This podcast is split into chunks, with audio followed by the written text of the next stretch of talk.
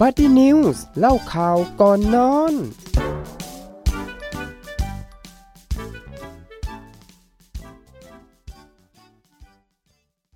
สวัสดีค่ะ คุณผู้ฟังทุกท่านคะพบกับรายการ Buddy News เล่าข่าวก่อนนอนค่ะ ดิฉันพานิชาปนัยเวศค่ะ ดิฉันรุจิราวันจัตวากุลค่ะ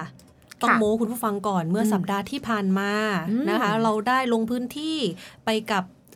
กิจกรรมของ TUYF ของค่ะทางกองทุนนะคะค่ะแล้วก็มีน้องๆนักศึกษาจากมหาวิทยาลัยสงขลานครินทร์ค่ะ จากเกือบทุกวิทยาเขตเนาะอืมแล้แล้ววก็ก็ต่างชาติด้วย ใช่ มีนักศึกษาต่างชาติด้วยไปลงพื้นที่ที่เกาะลิบงมาค่ะ ที่จังหวัดตรังนะคะ เพื่ออะไรเราจำกันได้ไหมว่า ที่เกาะลิบงเนี่ยเขาจะมีเรื่องเด่นอยู่นั่นก็คือเรื่องของพายุนใช่น้องมาเรียมน้องมาเรียมแต่เป็นอืมที่น่าเสียดายนะคะ ที่น้องได้เสียชีวิตไปแล้วค่ะแล้วก็ก็ทำให้เราเนี่ยได้กลับมาหันเนาะหันมาแบบว่ามาตระหนักกันตมากระหนักขึ้กันนว่าเราต้องเออปรับพฤติกรรมการ การบริโภคหรือว่าปรับพฤติกรรมการใช้ชีวิตของมนุษย์ใช่ค่ะเราเนี่ยแหละเพื่อที่จะต้องไปส่งผลนะคะกับสัตว์โลกเพื่อนเพื่อนๆสัตว์โลกของเรา แล้วก็เราเนี่ยได้ไปสำรวจด้วยอืมไปสำรวจทั้งน้องพยูนที่นั่นเขามีเจ้าถิ่นด้วยนะ มีเจ้าถิ่นใช่ใช่น้องตอปิโด มีตอร์ปิโดกับอีกอันหนึ่งเขาเรียกว่าหลังขาวเออน้องหลังขาวเออเห็นว่าแก่มากแล้วด้วย ใช่แล้วก็มีนักศึกษาชาวญี่ปุ่นเนาะถ้าเกิดว่าเท่าเท่าที่ได้อ๋อใช่ฟังมานักเขาศึกไปษาทุกชาววันญี่ปุ่เลนย เขาไปบินโดรนค่ะคุณใช่ผู้ฟังค่ะไปบินโดรนแล้วก็ไปเจอน้อง อืมกำลังนัวเนียกันอยู่ อะไรแบบนี้แล้วเราก็น่าได้แบบรักคุยกับน้องๆนักวิจัยอะนะคะค่ะแล้วก็เขาก็ให้ความรู้แล้วเราก็รู้มาว่าพะยูนเนี่ย ไม่ใช่อืมเขาเป็นสัตว์ที่นุ่มนิ่มนะ ถ้าค่ะเขาโมโหคือเขาพุ่งชนกันแบบพุ่ง ปึ้งพุ่งเลยนะ เอาหัวชนกันเลยอะเออค่ะอันนั้นากคือลัวแย่งมากแย่งแฟนนะแย่งแฟนอ่าแย่งสาวความกันความรักเขาจริงจังใช่ แล้วอีกอย่างหนึ่งคุณผู้ฟังรู้ไหมว่าพยูนเขากินอะไรอะเพิ่งรู้อีกนะเรื่องพยูนคือถ้าเกิดอะถ้าเกิดเดาๆกันก็คิดจะเป็นแบบเออสัตว์ทะเลปลาตัวเล็เล็กตัวน้อยกๆใช่ไหมเออแต่ไม่ใช่เขากินหญ้าทะเล วิธีการกินเขาอยากจะพูดเหมือนกับต้องพูดกันเล่นๆนะ ไม่ได้แงบแงบเข้าไปแบบครูดเลยอะ คุณผู้ฟังเข้าใจคำว่าครูดไหมน่ารักคำว่าครูดก็คือว่า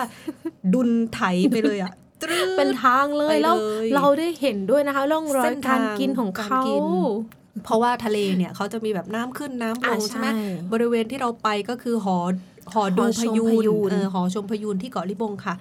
ถ้าเกิดว่าเราขึ้นไปชั้นบนสุดเนี่ยชั้มันนก็จะเห็นแบบ แอเรียแบบกว้างกมว้าากงค่ะ ช่วงเช้าช่วงช่วงแบบประที่มาณน้ำแบบใสๆหน่อยเออจะสักเห็นง่าย สักเก้าโมงสิบโมงน้ำขึ้นใช่ไหมค่ะน้ำขึ้นเนี่ยมีโอกาสน้ที่องจะๆนักเห็วินจัยเนี่ยเขาก็บอกค่ะว่า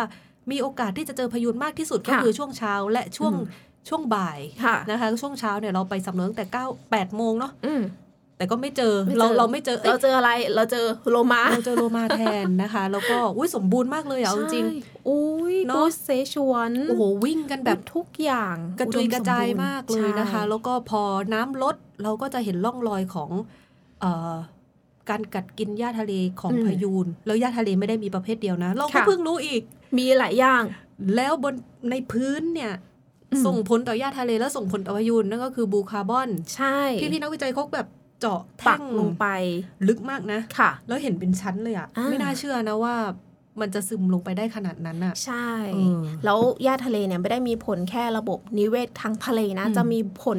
มาจนถึงบนบกของเราด้วยชั้นจริงบรรยากาศเยอะแยะมากมายเลย เป็นวงจรใช่อะวันนี้ทำไมเราถึงพูดเรื่องนี้นะคะอืมต้องบอกว่าเรื่องหญ้าทะเลเนี่ยน้องๆที่เกาะลิบงเนี่ยเขาก็มีแก๊งเนาะค่ะเป็น volunteer เป็นจิตอาสาที่แบบอนุรักษ์หญ้าทะเลอืมนะคะ เพื่อ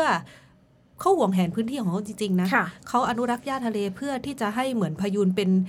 เป็นเพื่อนเขาอะค่ะให้มาได้อยู่ให้มาได้กินอยู่ตลอดเวเขาลาตั้งไว้เป็นเมืองหลวงของพายุนด้วยนะอืมเกาะลิบงอะ ใช่ค่ะนะคะเอาเรื่องหญ้าทะเลเนี่ยต้องเน้นกันเน้นตรงนี้นะคะว่าหญ้าทะเลก็คือทรัพยากรนะคะ ที่ได้รับการยกย่องว่าเป็นระบบนิเวศที่สำคัญมาก ๆ เลยในปัจจุบันเนี่ยแหล่งหญ้าทะเลเป็นแหล่งอาศัยของเอ่อเป็นแหล่งอาศัยด้วยเป็นแหล่งอาหารที่อุดมสมบูรณ์ของสัตว์ทะเลแล้วก็สัตว์น้ำนะคะ เศรษฐกิจด้วย นี่กุ้งก็กินหญ้าทะเลนะ หอยปูปลาเนี่ยเขายังกินหญ้าทะเลกันด้วยนะคะหญ้าทะเลก็เป็นอาหารค่ะที่สำคัญของพายูนรวมไปถึงเต่าทะเลด้วย เป็นแหล่งวางไข่ด้วยค่ะ เป็นแหล่งอนุบาลตัวอ่อน ที่มีที่อยู่อาศัยของปลากุ้งหมึก ปูม้าหอยต่างๆนะคะ จริง ๆ นะ ตอนที่เราเดินสำรวจอะหอยแบบ ปลาดงปลาดาวโอ้ยเยอะอะไรอย่างเงี้ยเต็มไปหมดเลยไส้เดือนทะเลด้วยอืมสัตว์เล็กๆนะคะ นานาชนิดเลยค่ะ เป็นแหล่งอาหารให้กับเขานะคะ รวมถึงเป็นแหล่งทำมาหากินที่สำคัญของชุมชนชายฝั่งทะเลอีกด้วยค่ะ แหล่งหญ้าทะเลนะคะ เป็นระบบนิเวศที่ได้รับผลกระทบจากการเปลี่ยนแปลงเรื่องของบนบกอะบนดินเนี่ยแหละนะคะทั้งที่เกิดจากมนุษย์เกิดจากธรรมชาติ ชุมชนส่วนใหญ่ที่ตั้ง รกรากนะคะ หรือว่าบ้านเรือนอยู่ใกล้ชายฝั่งทะเลเนี่ย การพัฒนาด้านการเกษตรต่างๆนะคะ การเพาะปลูก การเพาะเลี้ยงสัตว์น้ำไม่ว่าจะเป็นกุ้งทะเล การสร้างกระชังอะไรแบบเนี้ยนะคะ ล้วนมีผลกระทบต่อพื้นหญ้าทะเลทั้งนั้นเลยนะคะค่ะแหล่งหญ้าทะเลแล้วก็ป่าชายเลนเนี่ยจึงเสมือนกับว่าเป็นประตูกั้น ระหว่างกิจกรรมต่างๆ ระหว่างบนบกกับอืมทะเลเอาไว้จึงเรียกว่ารวมไปถึงแนวปะการังกันด้วยอ่าค่ะ ระบบนิเวศหญ้าทะเลนะคะ มีความสำคัญในด้านเป็นแหล่งที่อยู่อาศัย เลี้ยงตัวอ่อนสัตว์น้ำแล้วก็แหล่งหากินของสัตว์ทะเลนานาชนิดด้วย โดยเฉพาะปลาทะเล กลุ่มกุ้งทะเลอย่างที่พี่เฟิร์สบอกไปนะคะ แล้วก็กลุ่มปูม้า ไม่เพียงเฉพาะแต่กลุ่มสัตว์น้ำขนาดเล็กที่กล่าวถึงมานะคะ แต่ยังมีสัตว์น้ำขนาดใหญ่ด้วยอย่างเช่น เต่าทะเลแล้วก็พยูนรวมถึงสัตว์น้ำเศรษฐกิจค่ะได้แก่ ปลากุ้งปู แล้วก็หอยหลากหลายชนิดเลยค่ะ แล้วก็ยังมีส่วนช่วยในการกรองแล้วก็ปรับคุณภาพน้ำอีกด้วย เพราะว่าหญ้าทะเลเนี่ยเขามีระบบรากที่คอยยึดจับกับป้องกันนะคะการพังทลายของหน้าดินได้เป็นอย่างดี และในด้านน้ำไทยนะคะพบว่าหญ้าทะเลเนี่ยมีการพบแล้วประมาณ 12 ชนิดค่ะ จากจำนวนทั้งสิ้นเนี่ยประมาณ 58 ชนิดที่พบ ในทั่วโลกนะคะ แล้วก็ในทะเลฝั่งอันดามันเนี่ยก็ได้พบหญ้าทะเล 11 ชนิด ขาดเพียงชนิดเดียวค่ะก็คือหญ้าตะการน้ำเค็มซึ่งจะพบเฉพาะฝั่งอ่าวไทยเท่านั้น จากความรู้นะคะเรื่องของพืชตั้งแต่ชั้นประถมที่เราได้เรียนมาค่ะ พืชก็จะออกเป็นพืชชั้นสูง แล้วก็พืชชั้นต่ำโดยเฉพาะพืชชั้นสูงเนี่ยก็จะเป็นพืชที่มีดอก มักจะขึ้นอยู่บนบกเท่านั้น แล้วใครนะคะจะคิดว่าพืชชั้นสูงอีกชนิดที่สามารถปรับตัวนะคะเป็นเลิศเลย พืชชนิดนั้นก็คือหญ้าทะเลนั่นเอง อะถ้าเราพูดถึงคิดว่าหญ้าทะเลเป็นพืชชั้นต่ำอืมเพราะว่าอยู่ในทะเลไงเออแต่จริงๆก็เป็นพืชชั้นสูงนะพืชชั้จ๊ะสูงอะหญ้าทะเลนะคะ เป็นพืชที่มีดอกพวกหนึ่งค่ะ ซึ่งมีวิวัฒนาการนะคะ สามารถกลับไปดำรงชีวิตในทะเลอีกครั้งได้ก็คือว่าเหมือนเขาฟื้นคืนชีพได้อะอืมเขาไม่ได้แบบตายแล้วตายเลย แต่เขาค่ะฟื้นคืนชีพแต่ว่าอาจจะใช้เวลาหน่อยนะคะค่ะ หลังจากพืชชั้นสูงต่างอพยพขึ้นมาสู่พื้นดินนะคะ อันปราศจากน้ำเค็มเมื่อ 400 ล้านปีมาแล้ว จากซากดึกดำบรรพ์ค่ะทำให้เราทราบว่าบรรพบุรุษของหญ้าทะเลนะคะเริ่มกลับสู่ลงทะเลอีกครั้งเมื่อ 100 ล้านปีค่ะ แล้วก็นับตั้งแต่นั้นมานะจนถึงปัจจุบันหญ้าทะเลต่างก็ได้ปรับเปลี่ยนโครงสร้างและการดำรงชีวิตให้สามารถอยู่ได้ในทะเล ซึ่งได้รับปัจจัย ทางสิ่งแวดล้อมค่ะที่ต่างกันออกไปจากบนพื้นดิน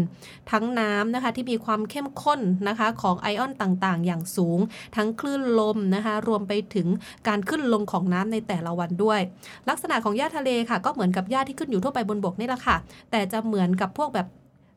ต้นพลับพลึง ขิงขาซะมากกว่าหญ้าจริงๆซะมากกว่านะคะ ก็คือว่าในส่วนของลำต้นและใบนะคะ จะมีการชูชันไปตามทิศทางตรงกันข้ามนะคะ กับแรงโน้มถ่วงโน้มถ่วงของโลก แล้วก็มีส่วนของนะคะไหล นะคะที่แทงออกไปในดินอ่านี่นี่แหละค่ะ เรียกว่าเป็นการขยายพันธุ์ แล้วก็มีระบบรากที่แท้จริง เป็นรากที่แบบมีท่อน้ำเลี้ยงอาหาร แล้วก็น้ำเนี่ยไว้หาคอยหาอาหารกันเองอ่าด้วยทำหน้าที่ในการค้ำจุนลำต้นนะคะ แล้วก็ยังมีระบบท่อน้ำเลี้ยงในลำต้นเองด้วย แล้วก็ใบเนี่ยนะคะเป็นทำหน้าที่ในการส่งแร่ธาตุแล้วก็ก๊าซค่ะ ลักษณะสำคัญนะคะ ที่ทำให้หญ้าทะเลแตกต่างจากสาหร่าย ก็คือว่าหญ้าทะเลค่ะ สามารถมีดอกที่จะเจริญ ไปเป็นผลแล้วก็สร้างเมล็ดได้เองโหเขาแต่เป็นสาเอ้ยอะไรนะปะการังเขาก็จะค่ะแตกแค่หนอไงค่ะอืมหญ้าทะเลนี่เขาเป็นพืชที่มหัศจรรย์เหมือนกันนะคะอืมหญ้าทะเลเนี่ยเขาก็จะมีการแพร่กระจายทั่วโลกค่ะ แบ่งออกเป็น 4 วงด้วยกันนะคะ 13 สกุล ประมาณ 58 ชนิด ตามปกติแล้วค่ะจำแนกชนิดของพืชชั้นสูงที่มีดอก มักจะใช้ลักษณะของอวัยวะสืบพันธุ์ค่ะได้แก่ ดอกผลแล้วก็เมล็ด แต่เนื่องจากว่าโครงสร้างเหล่านี้นะคะไม่ค่อยพบในหญ้าทะเล จึงต้องอาศัยลักษณะของส่วนต่างๆค่ะ ของลำต้นเนี่ยในการจำแนกชนิดที่สำคัญก็คือ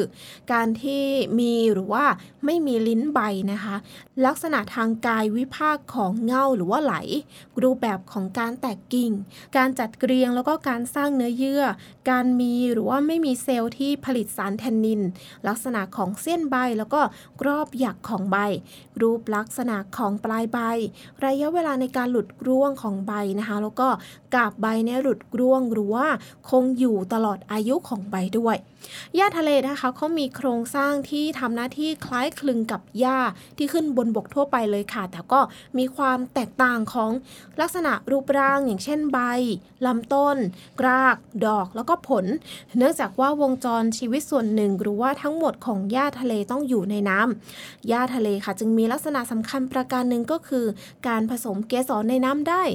ลักษณะดังกล่าวนะทำให้หญ้าทะเลเนี่ยเป็นพืชน้ำที่มีดอกเพียงกลุ่มเดียวเท่านั้นที่ขึ้นอยู่ในทะเลค่ะ อืมเขาก็ไปตามน้ำนะเพราะว่าถือว่าแบบเขาจะผเหมือนพืชบนบกเนี่ยถ้าเขาจะผสมพันธุ์กับดอกก็คือว่าแมลงแมเนาะลงจามอากาศแต่อันนี้เขาก็ไปของเขาเองอืมน่ารักจังเลยอะหญ้าทะเลค่ะ มีส่วนลำต้นที่เป็นแบบปล้องๆเนาะทอดยาวอืมไปตามพื้นดินนี่แหละค่ะ โดยที่เง่าของเขานะคะ จะทอดยาวแล้วก็แตกสาขาไปตามพื้นดินแบบแนวนอนนะค่ะแล้วก็ลำต้นของเขาด้านบนนะคะอาจจะมีส่วนของเง่าที่ชูออกมาบ้างเล็กน้อยทำหน้าที่ในการพยุงทั้งใบ แล้วก็รอยแผลที่เกิดจากการร่วงของใบเก่าทำให้เห็นเป็นข้อแล้วก็เป็นเง่านะคะ เป็นช่วงๆค่ะ ซึ่งความยาวของช่วงระหว่างข้อก็จะไม่คงที่ค่ะ ก็แล้วแต่ลักษณะของเขาที่หลุดร่วงออกไปนะคะ ระบบรากของหญ้าทะเลเองมีลักษณะแบบโครงสร้างเดียวค่ะ เป็นคล้ายๆ กับพืชบกทั่วไปนี่แหละค่ะทำหน้าที่นะคะในการค้ำจุนลำต้นดูดซึมอาหาร เนื่องจากหญ้าทะเลนะคะขึ้นในน้ำค่ะ จึงได้เปรียบพืชบนบกนะคะในด้านของการรับสารอาหาร และน้ำจากภายนอกเข้าสู่ภายในลำต้นค่ะ เพราะว่าพืชบกค่ะจะได้รับสารอาหาร แล้วก็น้ำจากการดูดซึมจากรากเพียงเท่านั้น แต่ว่าหญ้าทะเลนะคะเขาเนี่ยสามารถดูดซึมอาหาร รวมถึงน้ำผ่านรากของเขาเองได้ แล้วก็สามารถนะคะแพร่ผ่านใบได้โดยตรงเลยหญ้าทะเลแต่ละชนิดก็จะมีความยาวของระบบรากแตกต่างกันออกไปนะคะ ตั้งแต่ 1มิลลิเมตรเองค่ะ จนยาวไปถึง 50เซนติเมตรเลยนะคะส่วนของรากและเง่าก็จะแผ่ปกคลุมพื้นที่ค่ะ จะเป็นการช่วยนะคะในการป้องกันการพังพังทลายของดิน ช่วยลดความรุนแรงของกระแสน้ำนะคะ แล้วก็และการกัดเซาะบริเวณชายฝั่งที่ทำให้แบบเขาเนี่ยเกิดการตกตะกอนของสารแขวนที่มันลอยอยู่บนน้ำได้ ในประเทศไทยนะคะหญ้าทะเลเนี่ยมีชื่อเรียกแตกต่างกันไปตามชนิดแล้วก็พื้นที่ที่พบด้วย บางชนิดเรียกว่าหญ้างาหญ้างอ หรือว่าว่านน้ำการศึกษาเกี่ยวกับหญ้าทะเลในประเทศไทยนะเท่าที่มีรายงานเป็นหลักฐานตั้งแต่ปี 2445 พบว่าหญ้าทะเลเนี่ยขึ้นอยู่ตามบริเวณชายฝั่งทั้งด้านของอ่าวไทยแล้วก็ทะเลอันดามัน และในการสำรวจหญ้าทะเลทั่วประเทศค่ะ ทั้งในอ่าวไทยและอันดามันเมื่อปี 2534 พบหญ้าทะเลทั้งสิ้น 7 สกุล 12 ชนิด แล้วหญ้าทะเลมีความสำคัญอย่างไรทำไมเราต้องมีการศึกษาเกี่ยวกับหญ้าทะเลนะคะ เนื่องจากว่าหญ้าทะเลเนี่ยเขามีการแพร่กระจายทั้งในเขตร้อนแล้วก็เขตอบอุ่นหญ้าทะเลมีความสำคัญค่ะต่อระบบนิเวศชายฝั่งเป็นอย่างมาก เพราะว่าระบบนิเวศของหญ้าทะเลนะคะเป็นระบบที่กำลังผลิตเนี่ยเหมือนระบบนิเวศต่างๆ ทั่วโลกหญ้าทะเลทำให้เกิดความสัมพันธ์ทั้งทางชีวภาพ แล้วก็กายภาพต่อสิ่งแวดล้อม ซึ่งความสัมพันธ์นี้นะคะ รวมทั้งการยึดเกาะรักษา และป้องกันการพังทลายของหน้าดินในบริเวณชายฝั่ง นอกจากนี้หญ้าทะเลยังมีความสำคัญต่อการเจริญเติบโตของสัตว์น้ำหลายชนิด โดยแหล่งหญ้าทะเลค่ะจะทำหน้าที่เป็นที่อยู่อาศัยของสัตว์น้ำเป็นแหล่งเลี้ยงตัวอ่อนนะคะแล้วก็เป็นละและเป็นอาหารขั้นปฐมสำหรับปลาด้วย สัตว์ไม่มีกระดูกสันหลังชนิดต่างๆค่ะ เต่าหรือว่าแม้กระทั่งพยูนอืมซึ่งบางชนิดนะคะ สัตว์น้ำเหล่านี้ค่ะก็เป็นอาหารของมนุษย์ด้วย และในระบบนิเวศของหญ้าทะเลก็ยังเป็นแหล่งอาหารของสัตว์ที่มีคุณค่าทางเศรษฐกิจอีกด้วยระบบระบบนิเวศในเขตร้อนนะคะ แหล่งหญ้าทะเลเนี่ยมีหน้าที่แบบสัมพันธ์นะคะ ทางกายภาพรวมถึงแนวปะการัง แล้วก็ ทางป่าชายเลนอีกด้วยนะคะ อันเป็นการที่แบบเขาจะเป็นเจ้าพวกนี้เนี่ยจะเป็นสถานที่ในการแบบลดแรงกระทำทั้งคลื่นของกระแสน้ำและแรงลมนะคะอืมรวมถึงเป็นการแบบดักจับพวกตะกอนต่างๆนะคะค่ะนอกจากนี้ค่ะหญ้าทะเลยังเป็นตัวกลางที่ทำหน้าที่ในการส่งแร่ธาตุกับระบบนิเวศแบบใกล้เคียงกันด้วย โอ้โห ใจดีด้วยนะ คือแบบเออแบ่งปันคนอื่นอะไรอย่างเงี้ยค่ะแล้วก็ช่วยพยุงคนอื่นเข้าไปด้วยนะคะ จากใจ จากความสำคัญของหญ้าทะเลดังที่เรากล่าวไปข้างต้นนี่แหละค่ะทำให้พวกเราเนี่ยแล้วก็นักวิจัยหลาย ๆ คนนะคะ มีการตื่นตัวในการศึกษาเกี่ยวกับหญ้าทะเลมากขึ้น ทั้งเรื่องของการปลูกการย้ายปลูกนะคะ การเพิ่มปริมาณแหล่งหญ้าทะเลให้กับธรรมชาติ ดังนั้นค่ะการย้ายปลูกปะการังที่กำลังได้รับความสนใจในขณะนี้เนี่ยนะคะ รวมไปถึงการเพาะปลูกหญ้าทะเลในระยะแรกค่ะได้เอ่อมีการกระทำเฉพาะในห้องทดลองนะคะแต่ว่าจากนั้นเนี่ยเขาก็มีการแบบศึกษาเกี่ยวกับการเพาะปลูกหญ้าทะเลอืมมีความจำเป็นอย่างยิ่งค่ะที่จะต้องศึกษาในเรื่องนี้ เพราะว่าข้อมูลจำเป็นขั้นพื้นฐานเนี่ยโดยเฉพาะการแบบการเร่งผลิตกำลังการผลิตเนี่ยแหละค่ะค่ะลักษณะทางกายวิภาคของหญ้าทะเลในธรรมชาตินะคะ ต้องมีความคงทนอืมต่อทนต่อสภาพแวดล้อม ทนต่อสภาพน้ำสภาพลมนะคะ ตลอดจนผลกระทบจากมลพิษต่างๆ ด้วย จากการศึกษาค้นคว้าวิจัยนะคะ เกี่ยวกับหญ้าทะเลในห้องปฏิบัติการในเมื่อข้างเอ่อก่อนหน้านี้นะคะสามารถช่วยนะคะให้ข้อมูลขั้นพื้นฐานนะคะแม้ว่าเราจะได้ไม่หมดแต่เราก็ทราบได้ว่า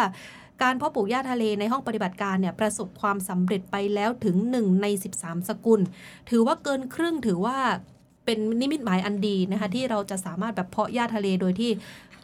ตัดต่อพันธุกรรมอะไรก็กันไปค่ะอาจจะแบบขยายพืชขยายพันธุ์ขยายอะไรแบบนี้กันไปด้วยค่ะนะคะ การย้ายการปลูกนะที่พี่เฟิร์สบอกไปก็คือเราเนี่ยสามารถศึกษาปัญหาพื้นฐานทางชีวภาพของหญ้าทะเลได้ อย่างเช่น การเปลี่ยนแปลงในการเจริญเติบโต หรือการปรับตัวให้เข้ากับสภาพแวดล้อม ตลอดจนผลกระทบจากมลพิษต่างๆ ไม่ว่าจะเป็นน้ำเสียหรือว่าคราบน้ำมัน บริเวณชายฝั่งที่มีต่อหญ้าทะเล ปัญหาเหล่านี้ค่ะต้องมีการศึกษาถึงการตอบสนองของหญ้าทะเล ต่อผลกระทบ ทางด้านของกายภาพแล้วก็ชีวภาพ ซึ่งต้องใช้ระยะเวลาในการศึกษาที่ยาวนาน จากขอบเขตของการศึกษาดังกล่าวนะคะทำให้ได้คำจำกัดความของการย้ายปลูกก็คือวิธีการในการย้ายหญ้าทะเลเนี่ย ไปปลูกในบริเวณที่มีหญ้าทะเลปรากฏมาก่อนอืมอืมแต่ แต่ได้สูญหายไปเนื่องจากว่าผลกระทบจากการกระทำของมนุษย์นั่นเอง หรือธรรมชาติด้วย หรือการปลูกหญ้าทะเลขึ้นใหม่ในพื้นที่ที่มีความเหมาะสม โดยการกระทำเช่นนี้ค่ะ ก็เป็นโอกาสในการเพิ่มความเป็นไปได้ ที่จะก่อให้เกิดชุมชน สัตว์ที่มีความสำคัญในระบบห่วงโซ่อาหารแล้วก็หญ้าทะเลนะคะมันจะมีส่วนเกี่ยวข้องกับบลูคาร์บอนด้วยอย่างที่ได้เกริ่นไว้ ในช่วงแรกของรายการนะคะ blue carbon คืออะไรเกี่ยวข้องยังไงกับหญ้าทะเลนะคะ blue carbon เนี่ยถือเป็นแหล่งกักเก็บคาร์บอนประสิทธิภาพสูงที่ได้รับความสนใจอย่างมาก ซึ่งพื้นที่ของ blue carbon เนี่ยประกอบด้วยอ่าป่าชายเลนอืมที่รับน้ำท่วมถึง และแหล่งหญ้าทะเล โดยพื้นที่เหล่านี้นะคะมีศักยภาพในการจับคาร์บอนในอากาศเนี่ยอย่างป่าชายเลนเนี่ยก็สามารถดูดซับคาร์บอนได้อย่างดีกว่าปกติถึง 4 เท่าเลยโอ้ นะคะ ก็หญ้าทะเลเหมือนที่บอกว่า เราต้องไปสำรวจว่าตรงนี้มีการเกิดขึ้นของหญ้าทะเลเล็กน้ค่ะอยหรือว่ามีมีแล้วหรือเปล่าเหมือนกับว่าเราได้ไปรู้ว่าเขาสามารถเจริญเติบโตในพื้นที่ตรงนี้ได้อะไรอย่างเงี้ยเราก็ไปปลูกเพิ่มขึ้นค่ะอะเรามาขยายความเรื่องของบลูคาร์บอนกันดีกว่านะคะ เพราะว่ามันมีส่วนเกี่ยวข้องทั้งหญ้าทะเลทั้งหลากหลายเลยนะคะอืมสัตว์น้ำรวมถึงตัวเราเองด้วยค่ะข้อมูลจาก Blue Carbon Society ค่ะ มีการเปิดเผยนะคะว่าการที่พื้นที่ป่าชายเลน แล้วก็แหล่งหญ้าทะเลรวมไปถึงป่าพรุน้ำเค็มดูดซับคาร์บอนได้ดีกว่าเนี่ยเนื่องจากว่าพื้นที่เหล่านี้นะคะสามารถดึงคาร์บอนไปกักเก็บใต้ดินได้ได้มากได้ถึงนะคะ50-99%เลยโอ้โหโอ้โห นะคะ แล้วก็โดยเฉพาะแหล่งหญ้าทะเลเนี่ย ระบบนิเวศที่ดูดซับคาร์บอนได้ดีที่สุดก็คือว่า มีพื้นที่น้อยกว่า 0.2%ของพื้นที่มหาสมุทรทั้งหมด ก็ไม่น้อยนะ มหาสมุทรทั้งหมดในโลกโอ้ยนี้นี่ ทั้งโลกนะคะนี่คือมหาสมุทรเยอะนะ ใช่ เยอะกว่าพื้นดินอีกค่ะแต่กลับกักเก็บคาร์บอนนะคะ ได้ถึงปีละ 10%เ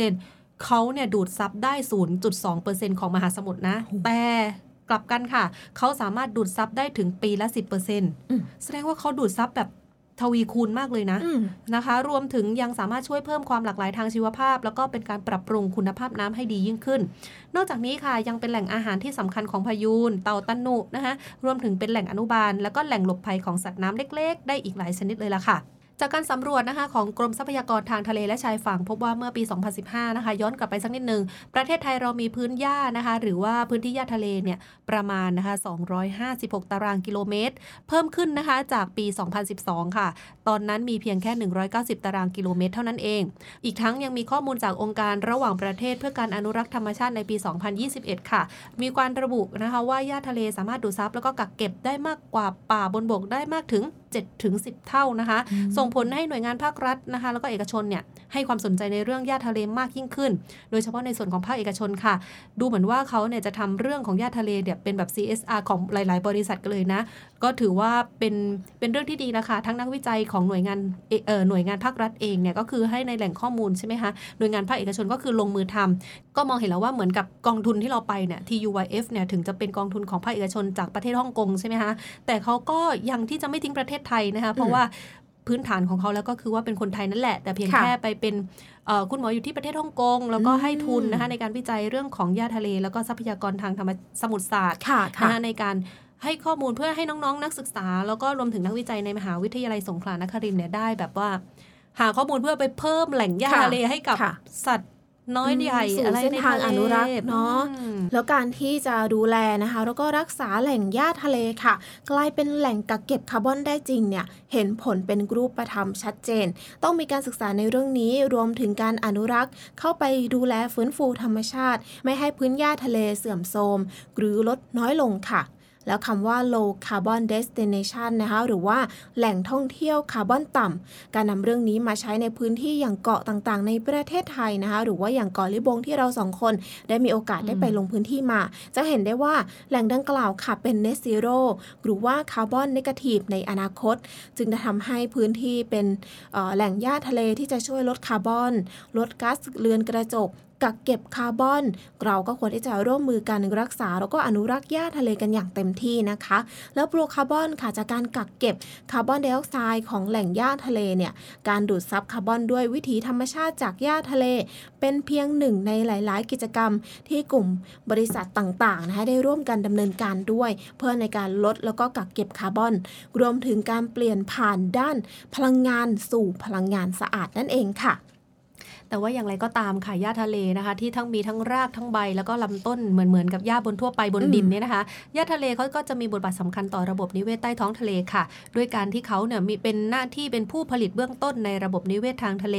แล้วก็เป็นผู้ผลิตที่มีประสิทธิภาพนะคะทำให้แหล่งหญ้าทะเล เป็นแหล่งอาหารชั้นเลิศเลยล่ะค่ะให้กับหลาย ๆ ชีวิตในทะเลเลยนะคะ อย่างเช่นพยูนหรือหรือว่าเต่าทะเลค่ะ กลุ่มสัตว์ที่อยู่ในภาวะเสี่ยงต่อการสูญพันธุ์อื่น ๆ อีกอืมนะคะ อีกทั้งหญ้าทะเลก็เป็นแหล่งหลบภัยค่ะ แล้วก็เป็นแหล่งอนุบาลของสัตว์น้ำวัยอ่อนๆด้วยเนี่ยอืมอีกทั้งนะคะเรื่องของระบบนิเวศคาร์บอนสีน้ำเงินหรือว่า blue carbon นั่นแหละค่ะมีความสำคัญอย่างยิ่งนะคะ ต่อชุมชนชายฝั่งหลายแห่งเลยนะคะ จากที่ได้รับประโยชน์ที่เราจะได้รับนะคะ นอกจากนี้ค่ะประโยชน์การจัดการคาร์บอนแล้วเนี่ยระบบนิเวศคาร์บอนสีน้ำเงินนะคะ ยังให้งานให้รายได้แก่ชุมชนแก่เศรษฐกิจท้องถิ่นด้วย ปรับปรุงคุณภาพน้ำสนับสนุนการประมงที่ดีมีสุขภาพนะคะ แล้วก็ทำให้มีการคุ้มครองชายฝั่งป่าชายเลนด้วยนะคะทำหน้าที่ในการเป็นเกราะป้องกันเกี่ยวกับเรื่องของภัยธรรมชาติทำให้แนวชายฝั่งนะคะมีเสถียรภาพแล้วก็ลดพลังงานคลื่นค่ะ เพื่อลดความเสี่ยงนะคะ จากน้ำท่วมสู่ชุมชนชายฝั่ง จากคลื่นจากพายุนะคะ ได้มากยิ่งขึ้น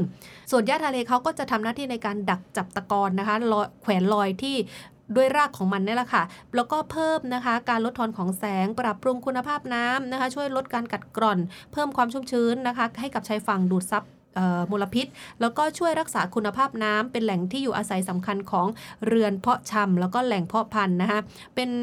เพื่อรองรับการประมง แล้วก็เป็นโอกาสในการพักผ่อนหย่อนใจของหลากหลายเลยค่ะ อย่างเช่นเอ่อกลุ่มที่ชอบดำน้ำนะคะ กลุ่มที่ชอบตกปลาให้กับเอ่อแก๊งพายเรือก็เป็นค่ะได้นะคะ แล้วก็อีกอย่างหนึ่งเลยก็คือ เรื่องของการท่องเที่ยวเชิงอนุรักษ์นั่นเอง เชื่อว่าใครหลาย ๆ คนก็สนใจในเรื่องนี้ด้วยนะคะค่ะ พูดถึงเกาะลิบงนะคะ ก็กลายเป็นที่รู้จักกันมากขึ้นภายหลังการเสียชีวิตของน้องมาเรียมนะอืมพยูนน้อย โดยเกาะแห่งนี้เนี่ยเป็นเกาะที่ใหญ่ที่สุดของจังหวัดตรัง อีกทั้งยังเป็น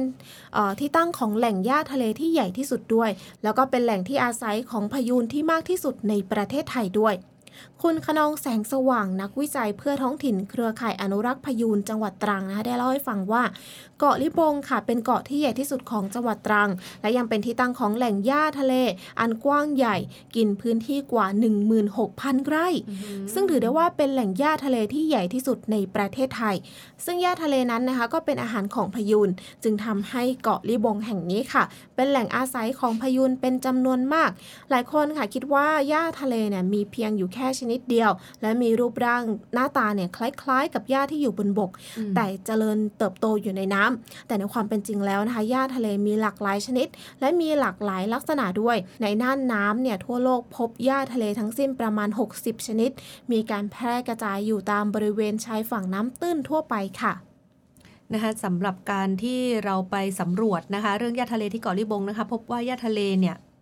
เขามีการสำรวจก่อนหน้านี้เนี่ยอืมพบทั้ง 11 ชนิดเลยนะ มีการเจริญเติบโตแบบปะปนกันไปค่ะ อย่างเช่นหญ้าคาทะเลเขาก็จะมีรูปร่างแบบคล้ายๆหญ้าคาบนบกนั่นแหละค่ะอืมมองเห็นได้ง่ายค่ะ ส่วนหญ้าใบมะกรูดนะคะ ก็จะมีใบแบบบางๆ ขนาดเล็ก ๆ ค่ะ คล้าย ๆ กับใบมะกรูดเราเห็นเนาะวันนั้นค่ะแบบหญ้าแบบเล็กๆใบเล็ก ๆน่านะคะรักเออ แล้วก็นะคะหญ้าเงาใบเล็กค่ะ แล้วก็หญ้าเงาใบเล็กนะคะ มีลักษณะใบที่คล้ายๆ กับหญ้าใบมะกรูดมาก ๆ เลยค่ะ แต่อืมว่าจะมีเส้นผ่าศูนย์กลางที่แตกต่างกันออกไป อีกอย่างหนึ่งก็คือหญ้าชะเงาใบมนนะคะ มีลักษณะคล้ายกับหญ้าคาทะเลค่ะ มีใบอ่อนกว่า แต่ก็มีปลายมนๆด้วยนะคะมองได้เลยค่ะว่าความอุดมสมบูรณ์ของหญ้าทะเลในบริเวณเกาะลิบงค่ะ เกิดจากการนะคะที่มีตะกอนดินที่มีความอุดมสมบูรณ์ของเกาะลิบงนี่แหละ โดยมีดินปะปนที่แบบหลากหลายนะคะ ดูง่าย ๆ ก็คือว่าเราลองนะคะ หยิบดินขึ้นมาดู ถ้าเราหยิบดินในพื้นที่นั้นมาดูเนี่ยถ้าทรายมากกว่าเขาเรียกว่าเป็นทรายปนโครน แต่ถ้าเรา หยิบแล้วเรารู้สึกว่าโครนมากกว่าเขาเรียกว่าโครนปนทรายนะคะอ่าบางแห่งเขาก็จะมีดินเลนเข้าไปอยู่ด้วยอืมอืมดินเนี่ยแหละค่ะเป็นปัจจัยที่บ่งบอกว่าจุดนั้นนะคะ จะพบหญ้าทะเลชนิดใด เช่น บริเวณดินเลนก็จะพบหญ้าเงาแคละค่ะ มีลักษณะคล้าย ๆ กับเม็ดข้าวนะคะ เล็กๆเลยล่ะค่ะ แล้วก็ระดับน้ำทะเลบริเวณนั้นก็ยังเหมาะนะคะ ที่ไม่ลึกเกินไปไม่ตื้นเกินไปค่ะ ช่วงที่หญ้าทะเลเจริญเติบโตได้ดีที่สุด ก็คือช่วงเดือนพฤศจิกายนจนถึงมีนาคมนะคะ เพราะว่าเป็นช่วงที่ทะเลเนี่ยมีแดดบ้าง ไม่มีมรสุมหรือว่าไม่มีลมนะคะบรรยากาศแบบนี้เนี่ยเอื้อต่อการเจริญเติบโตของหญ้าทะเลมาก ๆ ด้วยอืมก็จริงที่เราไปนี่ช่ก็วงเป็นนี้ช่แหวละงช่วงนี้ก็จะเห็นน้องเนี่ยใช่ก็จะค่อนข้างเยอะแล้วเราก็ได้เห็น ร่องรอยนะร่คะองรอยของการการครูดกินของพายุนด้วยเออนี่ก็เป็นเรื่องของหญ้าทะเลนะคะที่การอนุรักษ์หญ้าทะเลเนี่ยจึงเป็นเรื่องที่สำคัญ เพราะว่าการอนุรักษ์สัตว์น้อยใหญ่นานาชนิดที่ต้องพึ่งพาหญ้าทะเลไปในตัว ธรรมชาติก็จะยังคงสมบูรณ์ ไม่มีสิ่งใดขาดหายไปด้วย ก็คือเราช่วยเขาเขาก็ช่วยเรานะคะนี่ก็เป็นในเรื่องของระบบนิเวศทางทะเลที่นำมาเล่าสู่กันฟังให้กับคุณผู้ฟังด้วยค่ะ ยังไงก็เราก็ต้องรักษาตั้งแต่บนบกนี่แหละ ถึงอืมแม้ว่าเราจะไม่ได้อยู่ใกล้ทะเลไม่ได้อยู่ชายฝั่งก็ตาม แต่ว่าขยะของเราเนี่ยค่ะบางครั้งเราไม่รู้เลยว่า ขยะของเราสักชิ้นหรือสองชิ้นหรือมหลาย ๆ ชิ้นเนี่ยอาจจะเล็ดลอดลงไปในทะเลไปอยู่แล้วในก็ทะเลส่งผลกระทบนะคะ ต่อสัตว์น้ำเนี่ยหลากหลายค่ะชนิดเลยนะคะ อย่างที่เราเห็นข่าวกันนั่นแหละค่ะมันเป็นเหตุที่เราสลดใจมากใช่แล้วก็ทำให้เราเนี่ยหันกลับมานะคะที่จะลดละเลิกในการใช้พลาสติก หรือโฟมใด ๆ ในช่วงค่ะนี้กันด้วยนะคะค่ะอะเริ่มจากที่เราเนี่ยแหละค่ะ วันนี้ก็เป็นเรื่องของหญ้าทะเล แล้วก็เป็นเรื่องของพายุนค่ะ แล้วก็เป็นประสบการณ์ของเราทั้งสองคนอืมที่ได้ลงพื้นที่เห็นเอ่อภาพจริง ๆ แล้วก็มีโอกาสได้มาเล่าให้คุณผู้ฟังฟังกันด้วยนะคะ เอาละค่ะ วันนี้ก็หมดเวลาของรายการ Buddy News เล่าข่าวก่อนนอนกันแล้วด้วยนะคะ เราทั้งสองคนต้องบอกลาคุณผู้ฟังไปพร้อม ๆ กัน บวกกับว่าวันนี้ต้องบอกคำว่าราตรีสวัสดิ์นะคะ สวัสดีค่ะ สวัสดีค่ะ บัดดี้นิวส์เล่าข่าวก่อนนอน โดยสถานีวิทยุมอหัดใหญ่ FM 88 MHz